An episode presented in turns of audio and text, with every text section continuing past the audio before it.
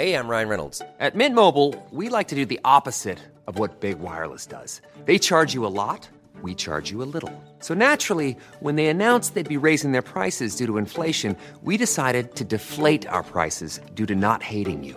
That's right. We're cutting the price of Mint Unlimited from $30 a month to just $15 a month. Give it a try at mintmobile.com slash switch. $45 upfront for three months plus taxes and fees. Promote for new customers for limited time. Unlimited more than 40 gigabytes per month. Slows. Full terms at mintmobile.com. Botox Cosmetic, out of botulinum toxin A, FDA approved for over 20 years. So, talk to your specialist to see if Botox Cosmetic is right for you. For full prescribing information, including boxed warning, visit BotoxCosmetic.com or call 877-351-0300. Remember to ask for Botox Cosmetic by name. To see for yourself and learn more, visit BotoxCosmetic.com. That's BotoxCosmetic.com.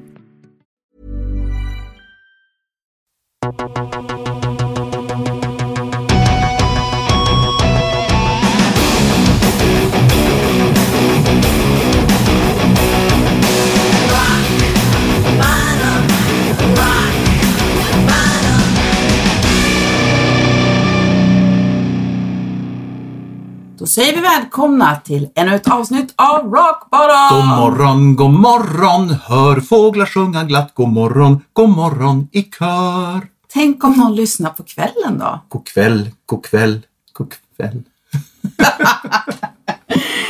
Ja, vi ska prata om Sweden Rock Festival 2018 där vi var och intervjuade en massa band. Bland annat ett band som ligger mig väldigt varmt om hjärtat som jag har följt sedan jag var en liten, liten, liten trollunge. Girl School.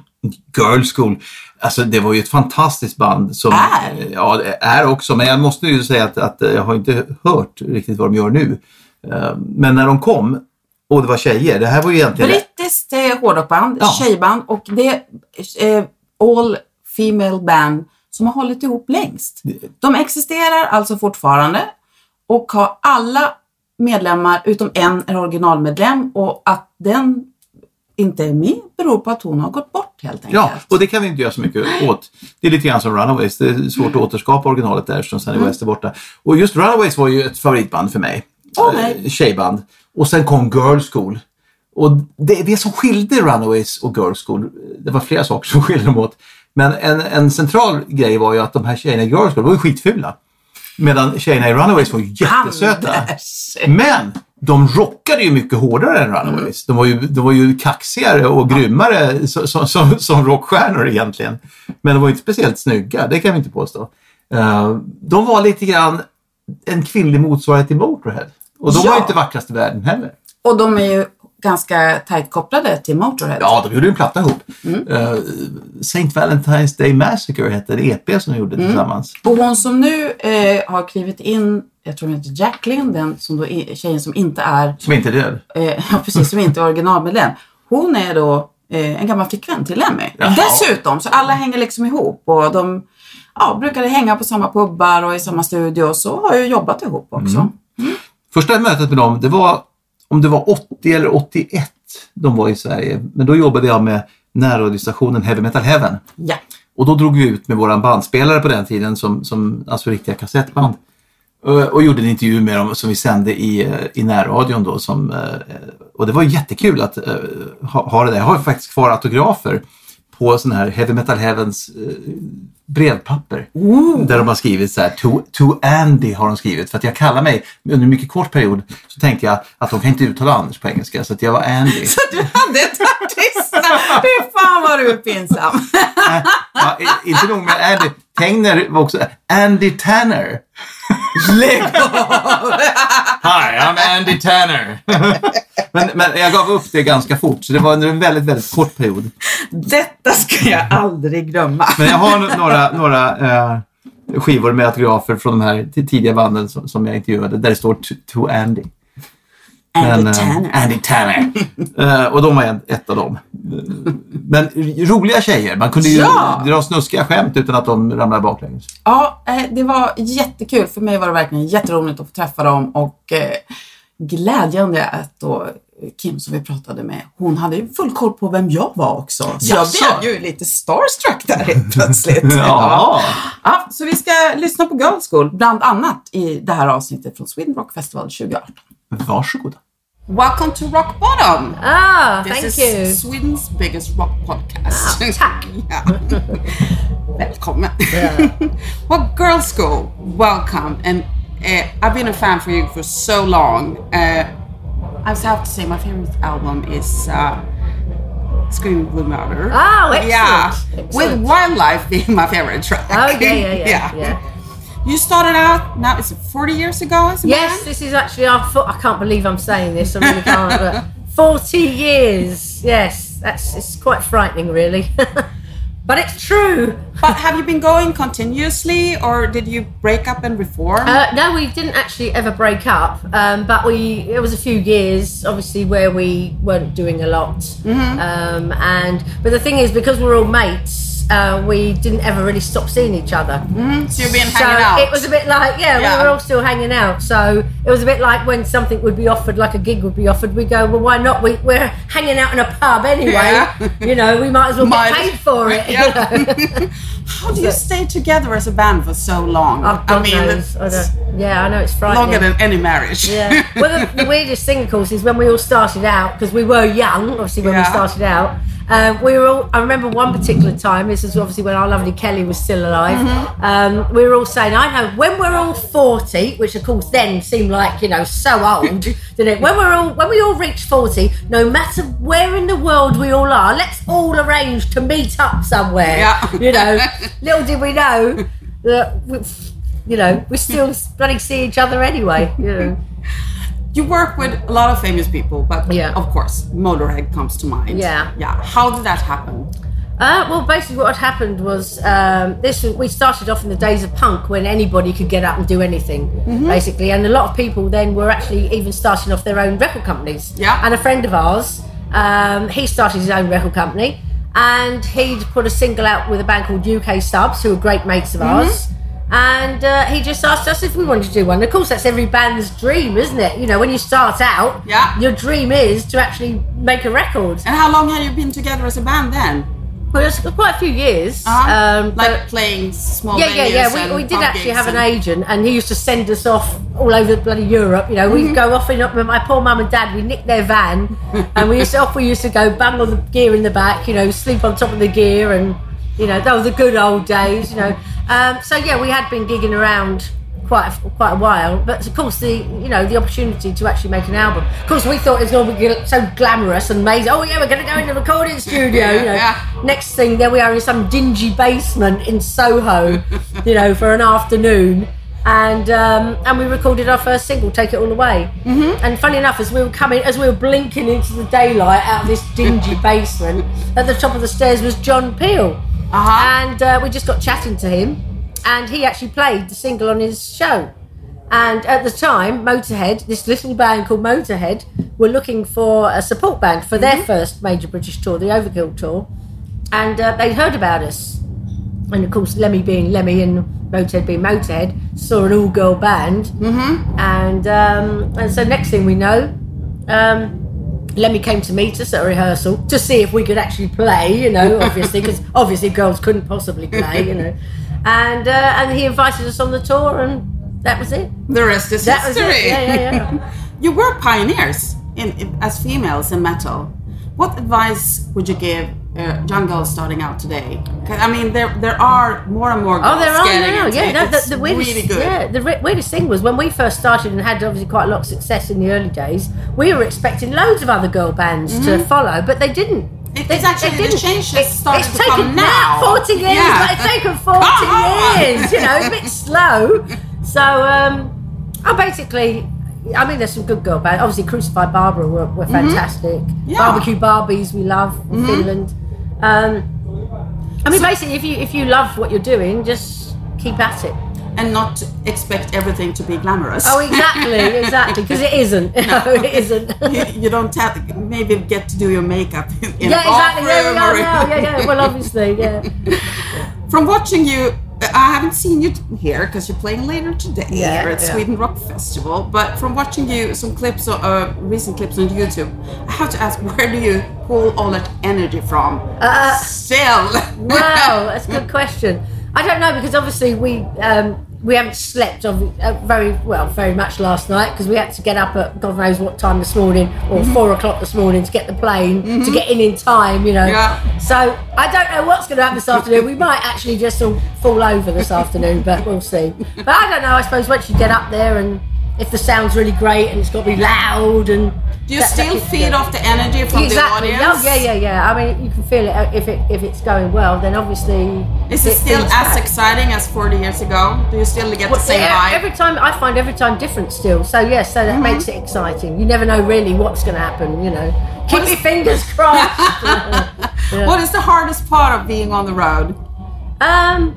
Uh, boredom sometimes, you know. Mm-hmm. I mean, you know as well. Yeah, yeah. exactly. There's a famous quote, isn't there, from Charlie Watts from the Stones. Yeah. He said that they've been together 40 years or so. He said, yeah, 25 years have been waiting or Yeah. something, or something stupid like that. I mean, and the travelling. If Yeah. you're just, you know, and miles and miles and miles, it's a bit boring. You don't really get to see But, anything. yeah, exactly. People go even now. My friends, they you know I've known for years. They, I say, well, I'm going to Sweden. Oh, that, oh that's brilliant. isn't it? I'm going to blah. I, I go. I won't see anything. I'll just see a bloody inside of a, a plane or whatever, train, then a bus, and then a dressing room, and then back to the hotel, and then off again. But you know, sometimes you are lucky that you're in a place for a certain You get a day off. and you yeah, and you can when, go around. when you're not super tired. yeah, exactly. Yeah, yeah. On a festival like this, one can't help thinking about what will it be in, say, 15 years or so when probably Ozzy and, and Kiss and, and hmm. the, I mean, the really ginormous bands have retired. Yeah. Who do you think will, you know, fill their shoes? Well, I've, I, you know, I really don't know because I think about that as well because I'm not sure.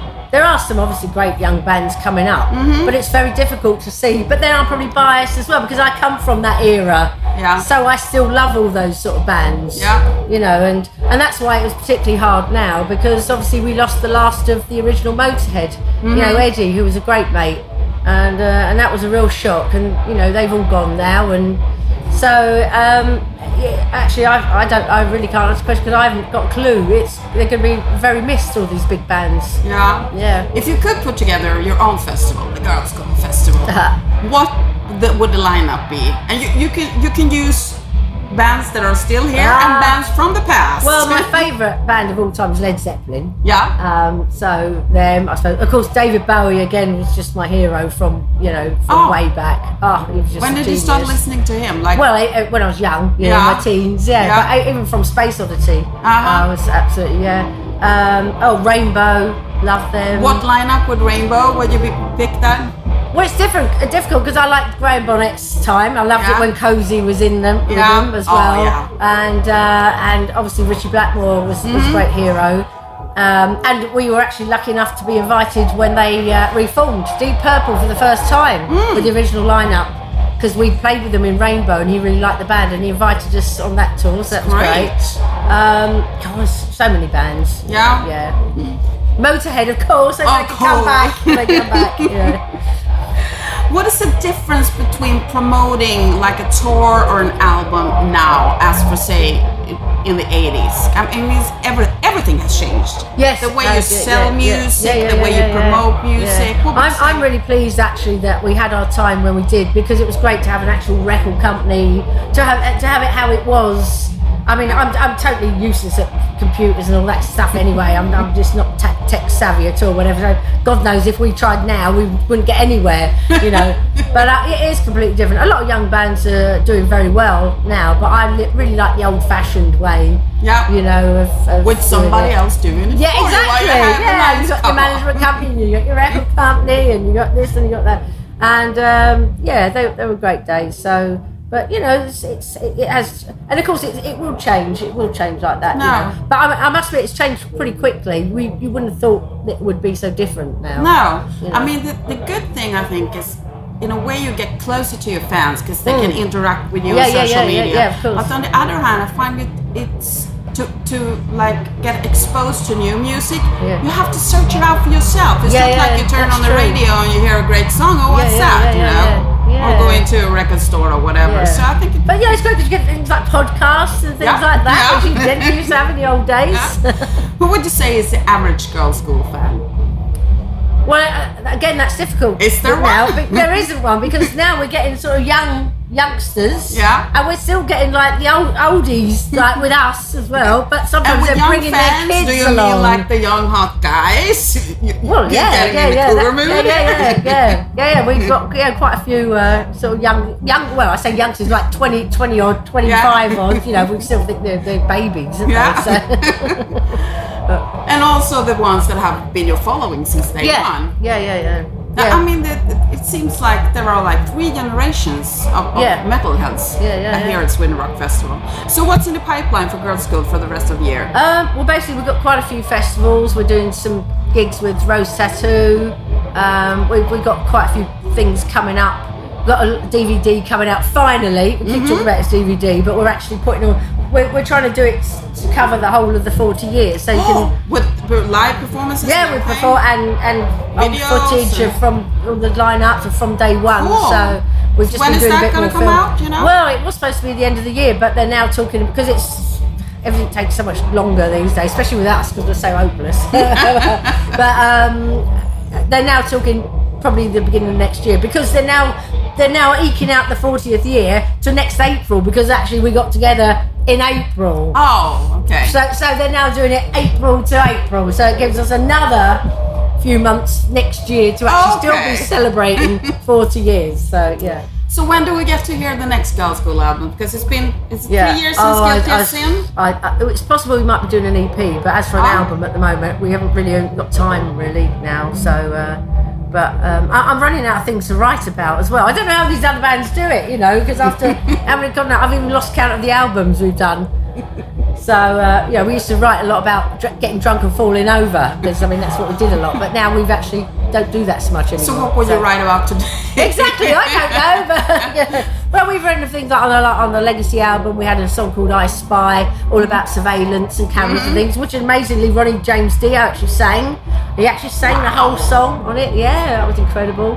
Um, so yeah, we still find things to write about. You know. like the young dudes in the audience. Well, exactly, suggest. exactly. Yeah, yeah, yeah, We might have to change that. Yeah, yeah. that Last question is, is one that we always ask our guests here on Rock Bottom. It's the cringe song. It's a song, that, a cheesy song that you really love. Could be like a cheesy commercial Oh. or something from a childhood, but that your fans will go, really? Oh, I she likes see. that. Oh, What- so what is your cringe song? Oh God! I wish you'd asked me because I, I got well. Let's have a look. What do I dance around to? yeah. After a fourth yeah, glass yeah, of yeah, wine yeah, on exactly. a Friday night off. Oh, off. blimey, there's loads of them. There's loads of them, but I, I can't even think of one straight off now. Let me think, let me think.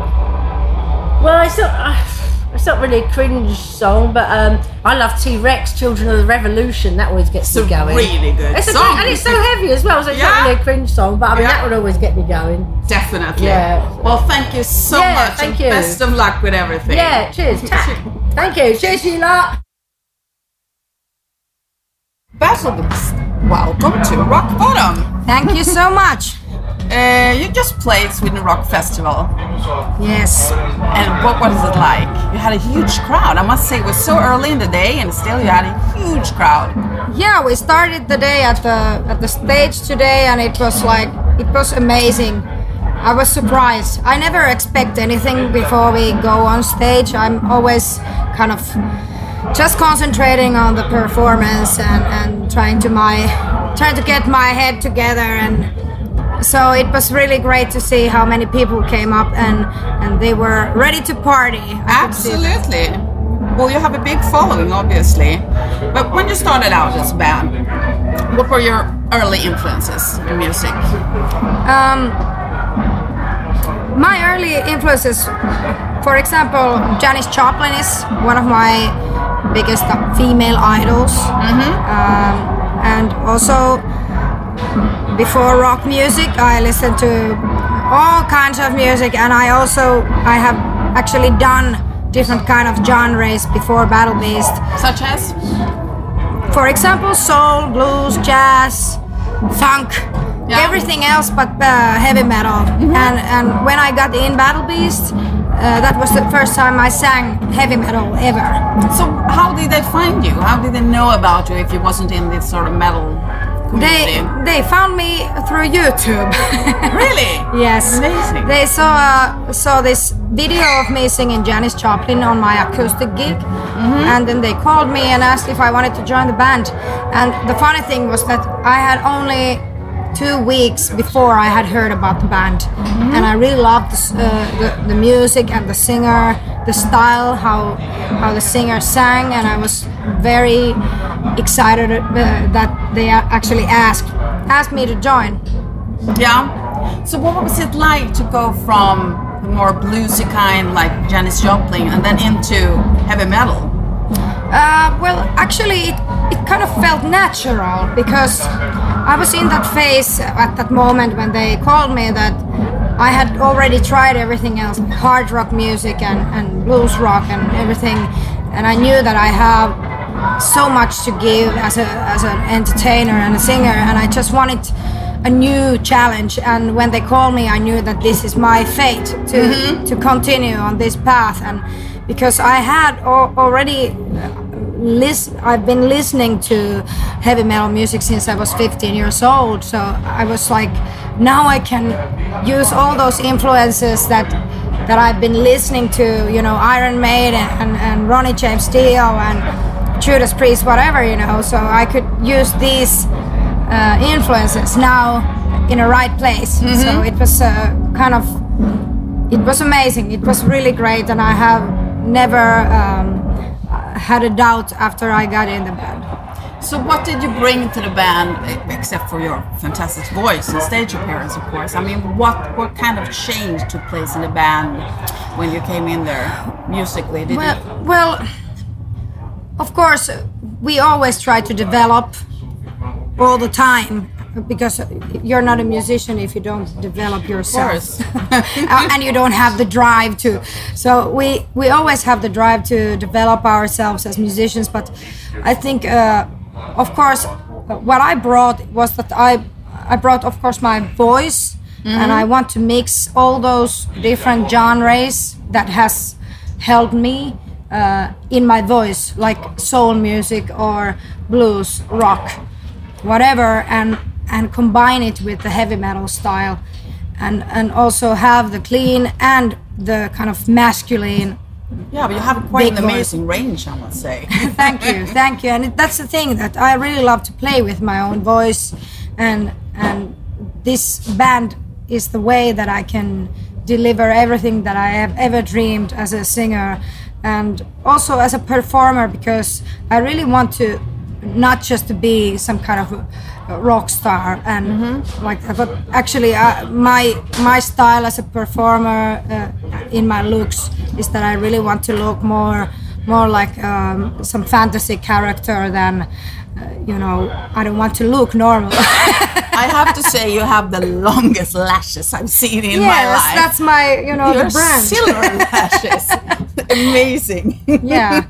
I love your video for King for a Day. What was the story behind that? Everybody has to check that out on YouTube, by the way. It's a great video. king for a day uh, is a it's about if i try to be short with this explanation is it's about someone having um, the power but not the not the mind well, I'm sort of thinking about the president comes to mind, but let's not get Yeah, into that. let's not because it's it's really it's it, it has been written long ago and um, long before that Oh. and it's also like you know you can relate to that anyone can relate to that if you have an asshole boss at Yeah. at job or or your parents are asshole or whatever Mm-hmm. Yeah. you know that that uh, someone has the power but doesn't have the heart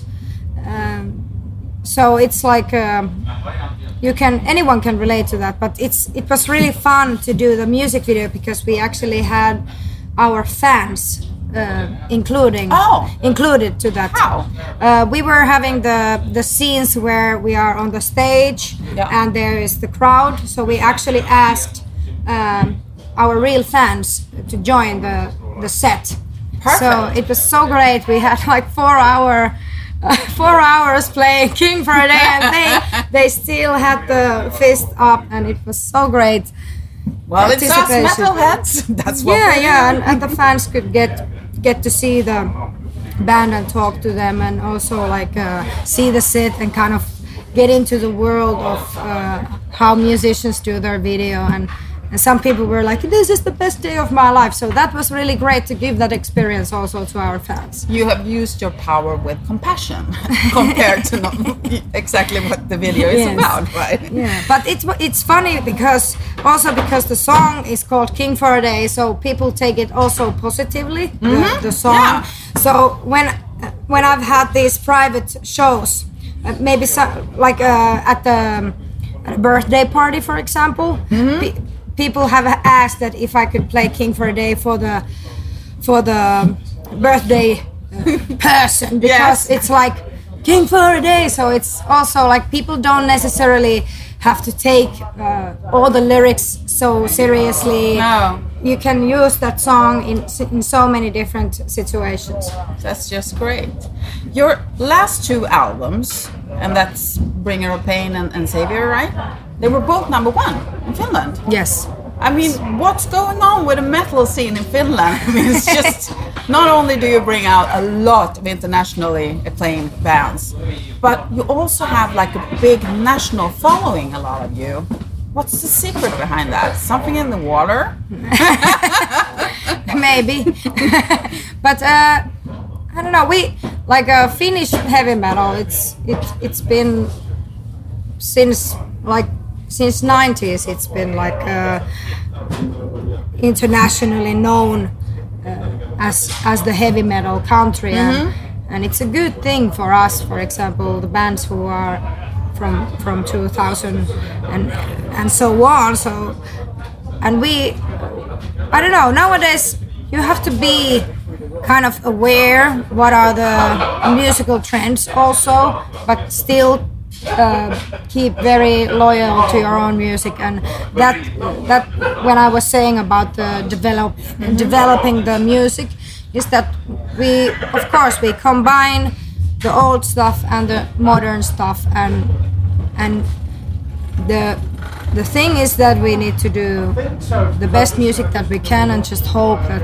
people also loves it and but it's i think it's a good meter if you if you do a song and you really like it yourself and the band the other bandmates like it then you are on to something Yeah, yeah. Always go with your gut feeling. Have you Yes. started work on a new album yet? or- yes yes we are working on it we are doing it while we are doing these festivals So how is that gonna differ from from um, Unholy Savior, for example? Well, we have totally different songwriters this time. Uh, we had the previous songwriter uh, kicked out from the band to 2015, so now the whole band is uh, participating and, and writing music. That's and great. so Bringer of Pain was was, for example, mostly written by our uh, brothers in our band Joona and Janne, our uh, guitar and guitar player. Um, but we had also songs from the whole band, from the other guitar player and bass player. So it was, uh, you know, uh, So that was like Bringer of Pain was the first like real collaboration. yes, that was like a band made. So you're taking that a step further on your next yes, album. yes, definitely. That's very exciting. Lastly, we have this question that we ask all our guests. It's the cringe song. It's a song that it's not very cool, but that you love in secret, but that you normally wouldn't tell in an interview. But this is rock bottom. We start from the bottom and then we're digging ourselves down. So the cringe song could be like a cheesy commercial or something you loved in your childhood Um, but that your fans would go, What? Well, my first idol was Whitney Houston, so I would love to say that uh, her version of "I Will Always Love You." That is a great song. It's not much cringe, but it's a great song. yes, but that was the first thing that came up to my mind because there was actually someone commenting when I told in some interview that okay, Whitney Houston was my first idol ever, and then was then someone uh, had commented on that like. What a shitty idol! I'm like, what? What are you saying?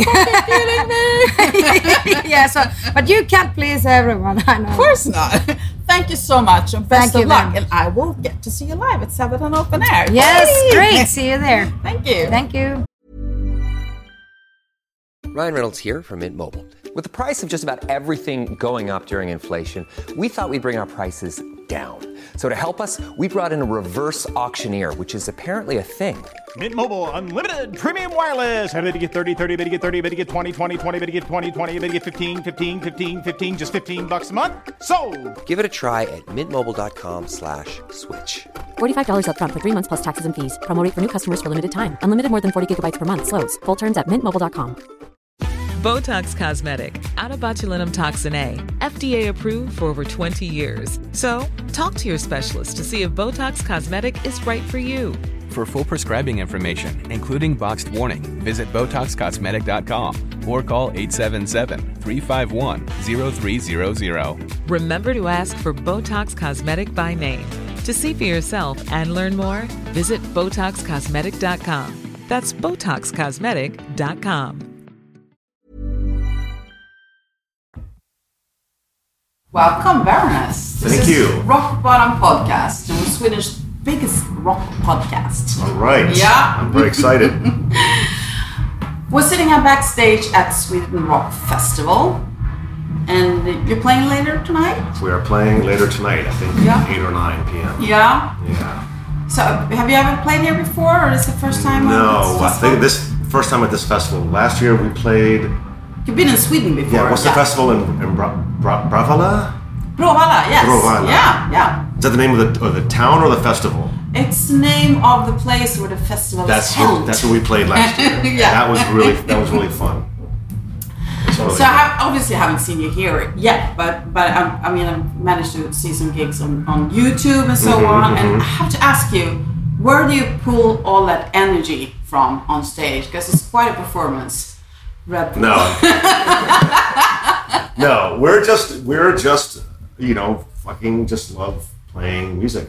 Yeah. and we just It have, shows. we just have a nice time on stage and you know I, i've been doing this forever and i always still feel you know fortunate to just be able to go on stage and play drums and have people go crazy and that's Mm-hmm. awesome so it, it makes me you know makes me happy every night So when did you know you wanted to become a musician? Was there ever a it was plan kind B? of no yeah there was. It, it was kind of accidental. I mean playing drums was accidental. I was living over i was i was living in argentina where i'm from originally. Mm-hmm. And i was the kid that spoke english the best in my class.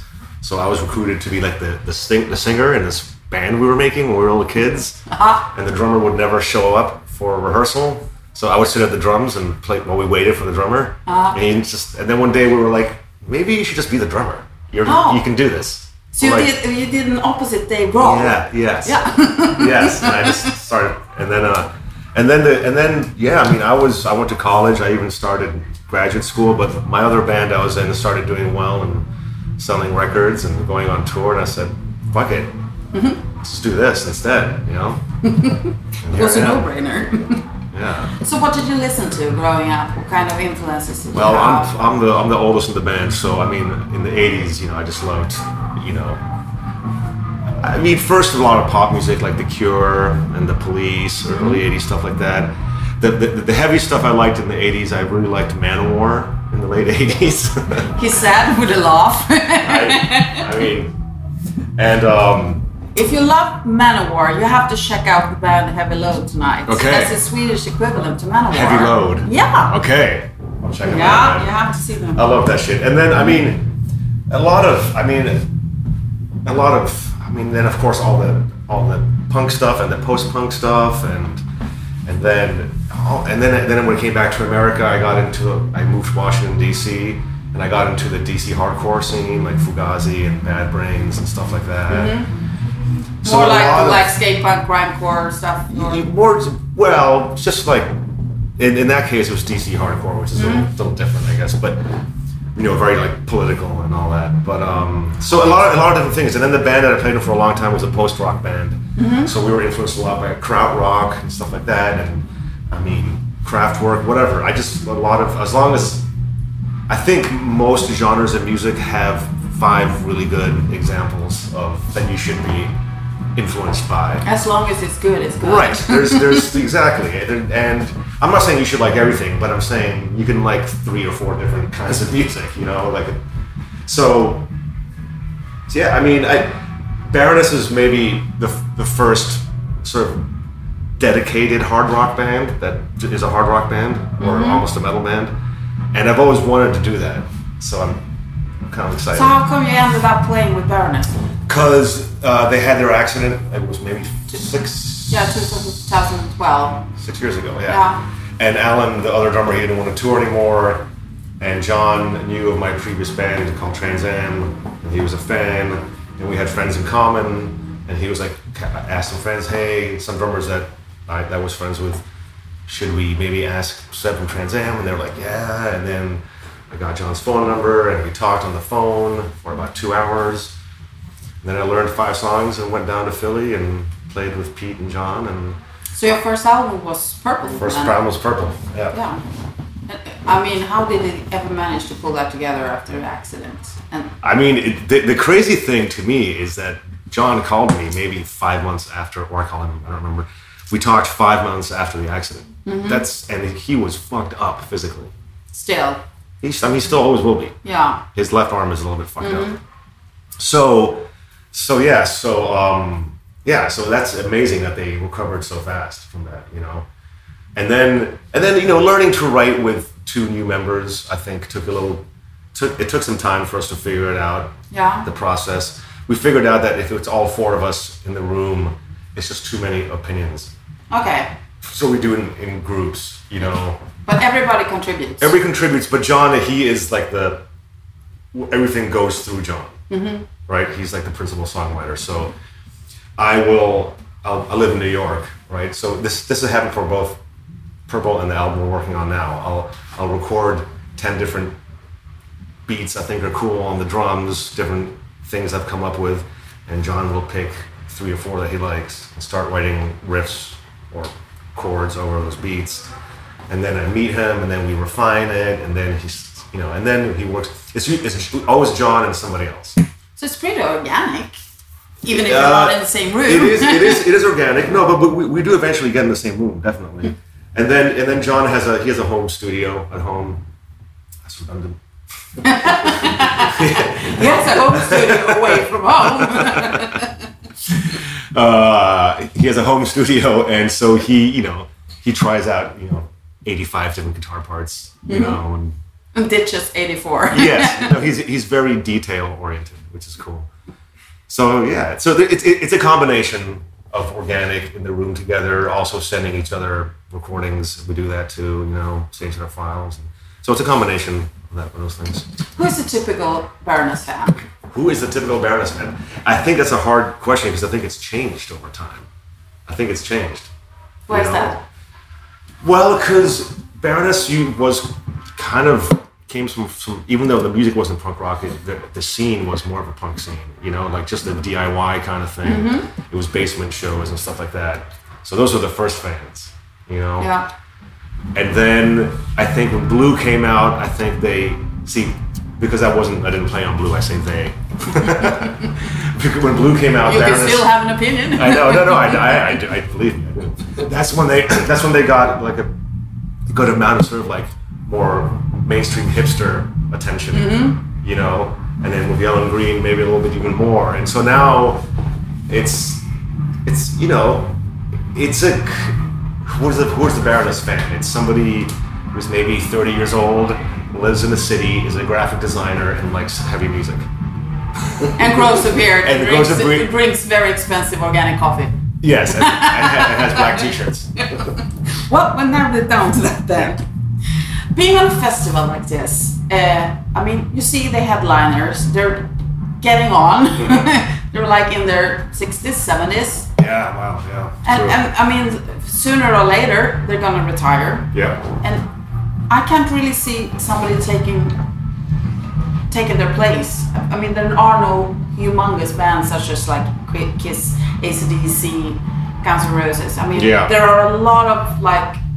I mean, the big the, the big bands now that are in sort of their prime would be like mm-hmm. Foo Fighters or Queens of the Stone Age, Yeah. bands like that. I don't. I think. I mean, You think it's gonna change? I love those guys, but I, I think you're right. I don't think they.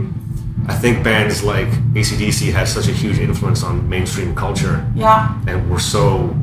I, th- I don't think those guys have had that kind of impact.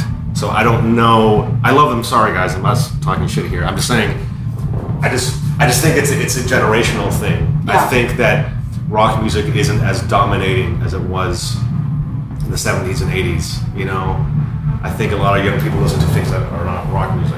Mm-hmm. So where do you see the festivals in, in say 15 years? I'm I'm I I'm just kind of surprised. I think that these festivals, which are this this one seems like a hard rock heavy metal festival. Mm-hmm. That maybe is is workable in Sweden or in Scandinavia. I don't know. I don't know if a big festival like that in America could work. Mm-hmm. There are there are small smaller metal Yeah. fests, but but a big one for a festival Such as like Ozzfest 10 years ago? yeah, that's true. That yeah, I just yeah, I don't know. I I feel like the the more sort of general music fest is maybe more where things are going to. Heavy metal is like folk music in Sweden. it's, I, yeah, it's I, yeah, huge. yeah, yeah, I believe it. I believe it. I don't think I've seen a more metal group of people ever than today walking around. Everybody, every single person looks like a heavy metal Viking. I heard there's a new album in the making. Is that true? There is a new album in the making. Yes. Can you tell me something about it, please? I can tell you that we are that the drums are done.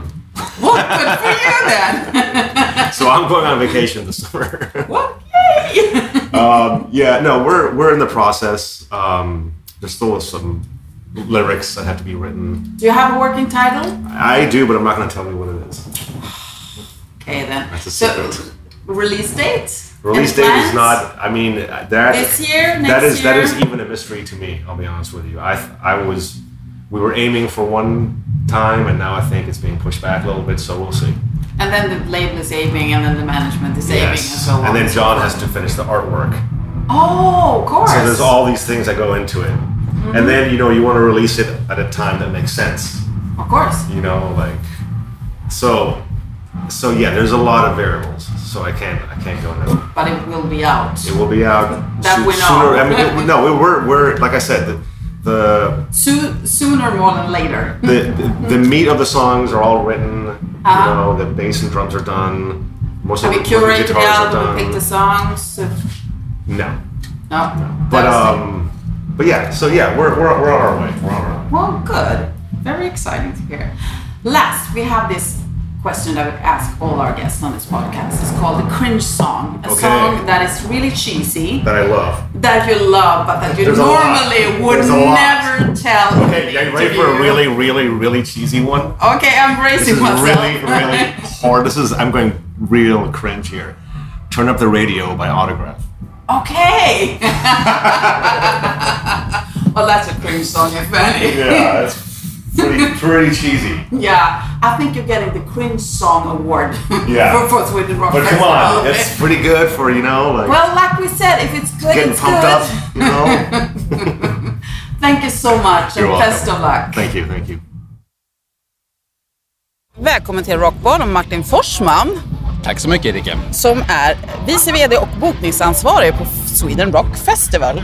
Just det. Om man skulle ge våra lyssnare lite bakgrund till det här med Sweden Rock, hur började det hela? Det började i eh, Olofström 1992. Mm. Eh, Ingolf hette han som eh, hade varit på festival i Danmark och tyckte att eh, där fanns det festivaler som inte var för 19-åringar utan för kanske en aningen äldre publik och man Ja. kunde gå runt med en öl i handen på hela festivalområdet och lyssna på gammal rock. Han tyckte att sånt måste vi ha i Sverige också.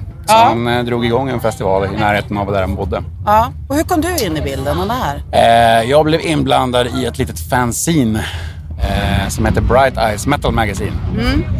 Eh, runt 99. Och sen gick Sweden Rock i putten år 2000 och fick en ny ägare 2001. Och den här nya ägaren, Micke hette han, han frågade oss på Bright Eyes om vi ville byta, byta namn på vår tidning till Sweden Rock Magazine. Och det tyckte vi att ja, men det kan ju vara kul. Ja. Så så var det. På den vägen är det. För du jag har ju själv en bakgrund, du är ju musiker. Börja, det är ju din bakgrund. Du har ditt band Allt. Äh, ja, jag äger en bas i alla fall. Ja. Ja. Men det var alltså inte på den vägen som musiker du kom in i det Nej, hela? nej, bara som eh, hobbyjournalist. Hur är dagsformen nu då så här? Vi är på sluttampen av Sweden Rock 2018. Hur, hur har allting gått? Det har gått fruktansvärt bra alltså. Det är ganska mycket förändringar till år. Eh, mer På folk. vilket sätt? Ja, men det är mer folk och det kräver vissa uppgraderingar och nya lösningar. Och sen så har vi ändrat på en del annat produktionstekniskt bakom kulisserna. Sådär. Som till Så, exempel?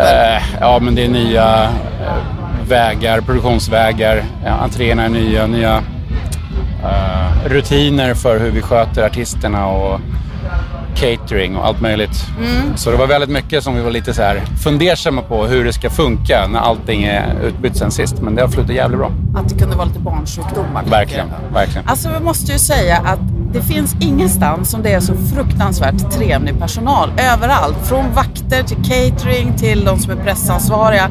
Alla är supertrevliga och har hur mycket tålamod som helst. Och allting flyter. Och skulle något bli försenat, vilket det faktiskt sällan är här, så ordnar man det ändå. Alltså hur lyckas ni med det? Hur får ni tag i alla de här fantastiska människorna? Ja, det är ju väldigt kul att höra det. Eh, vi försöker ju verkligen att få folk att jobba på det sättet. Vi vill ju ta emot alla som kommer hit med en positiv och glad attityd. För att då blir det ju trevligare både för oss och för de som kommer att vara här och jobba. Eh, så det är kul att du säger det. Men sen tror jag också det har att göra med att vi har hållit på rätt länge och det är ganska mycket samma personal som kommer in och jobbar från år till år. Och folk har lärt sig hur det funkar. Så att, eh, eftersom allting flyter rätt bra, det är inte något kaos, Nej. så håller sig folk på gott humör tror jag. Hur gör du? Är ju bokningsansvarig då som Mm. sagt. Hur gör ni när ni väljer band? Har, vem har något veto? Hur går det till? Eh, ja, vi har en bokningsgrupp då. Det är jag och två till. Eh, Ingolf, som jag nämnde innan, och eh, Johannes. Eh, vi sitter och har eh, bokningsmöten, sitter och diskuterar både egna idéer och sånt som har kommit till oss då från agenter och andra. Eh, Hur många förslag får ni från liksom propositions från agenter och jag tror att det är ungefär 50-50 med egna idéer och saker som kommer eh, till oss. Om vi ser till det som faktiskt blir bokat sen. Och om man ser till, till rena siffror, hur många är det som hör av sig och säger vi vill spela? Från hur många? Ja. Eh, är det jag- hundratals alltså- eller tusentals? Det är nog ungefär 10 om dagen i snitt. Hela så året? Att det är tre, ja, vad blir det? Ja. 3 500. Lite drygt, ja. ja. Ja, sådär ja. det är ju ganska bra. Om du, hur lång tid innan måste man till exempel boka headline-akterna? År Det är lite olika, men generellt får man ju vara ute väldigt, i väldigt god tid. Ja. Eh, nu har vi ingenting bekräftat till 19, men vi har ju tre stora bud ute. Okej. Eh, plus ytterligare 5-6 stycken.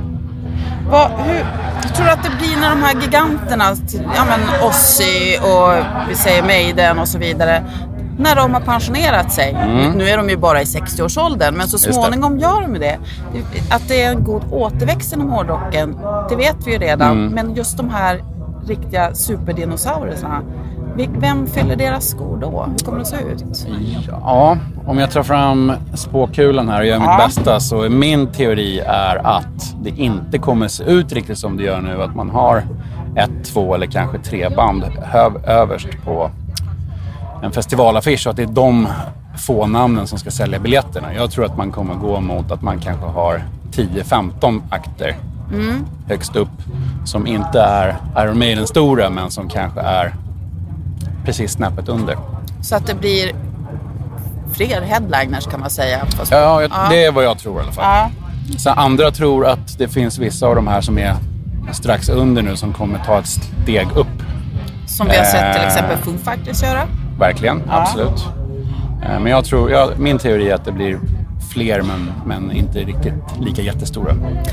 Har ni något band som är sådär en drömbokning och som publiken har tjatat om som ni inte har haft än? Alltså ni har haft typ alla. Men finns det någon? Varje gång jag får den här frågan så säger jag alltid Led Zeppelin. Okej.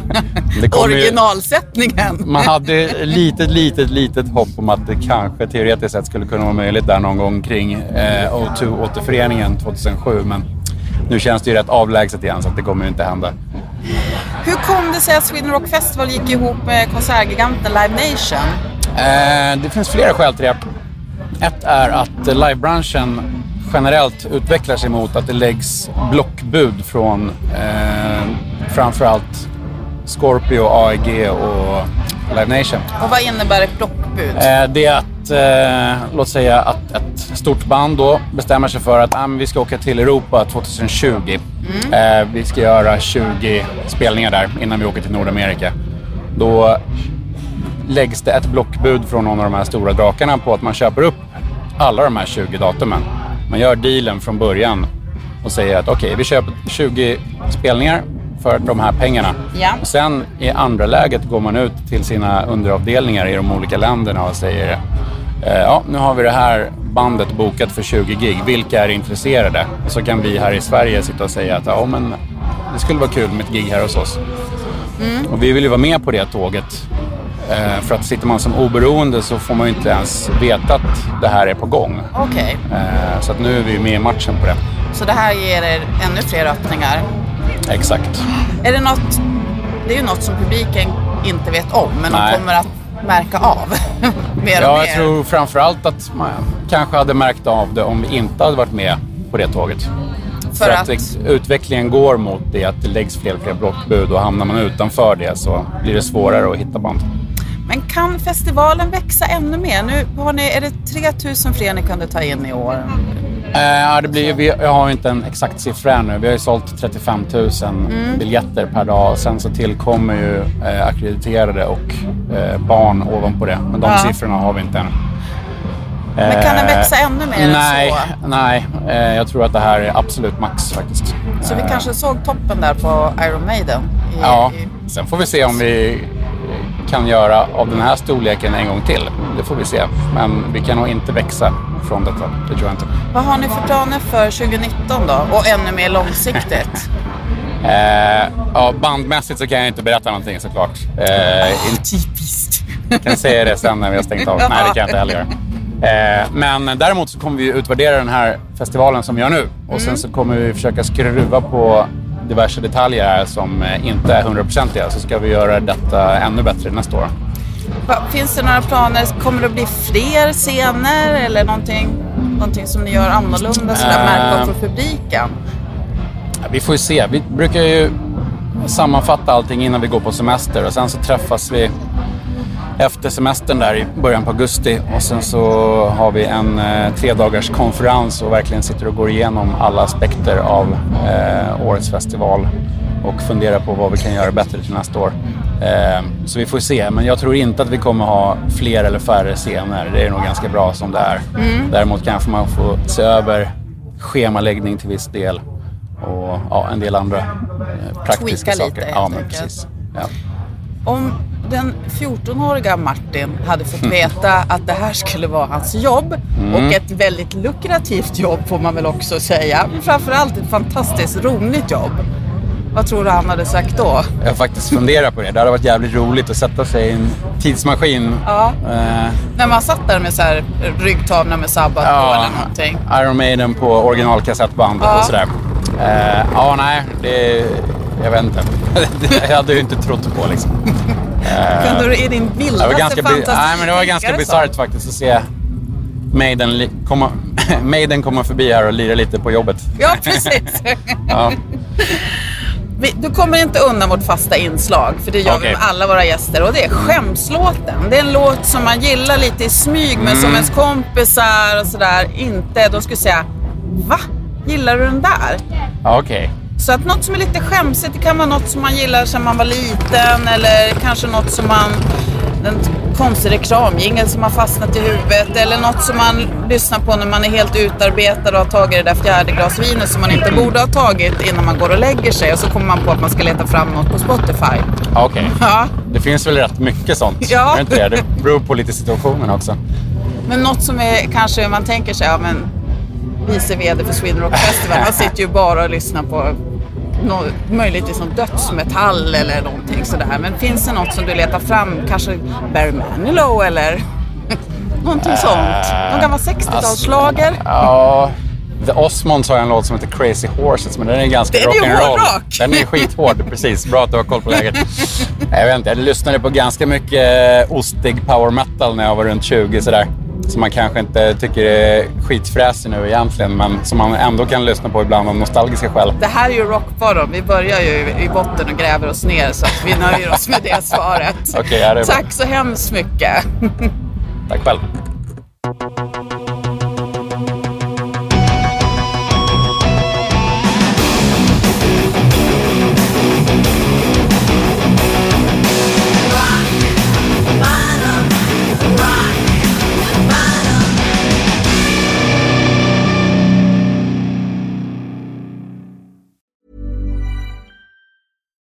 Botox Cosmetic, out of botulinum toxin A, FDA approved for over 20 years. So, talk to your specialist to see if Botox Cosmetic is right for you. For full prescribing information, including boxed warning, visit BotoxCosmetic.com or call 877-351-0300. Remember to ask for Botox Cosmetic by name. To see for yourself and learn more, visit BotoxCosmetic.com. That's BotoxCosmetic.com.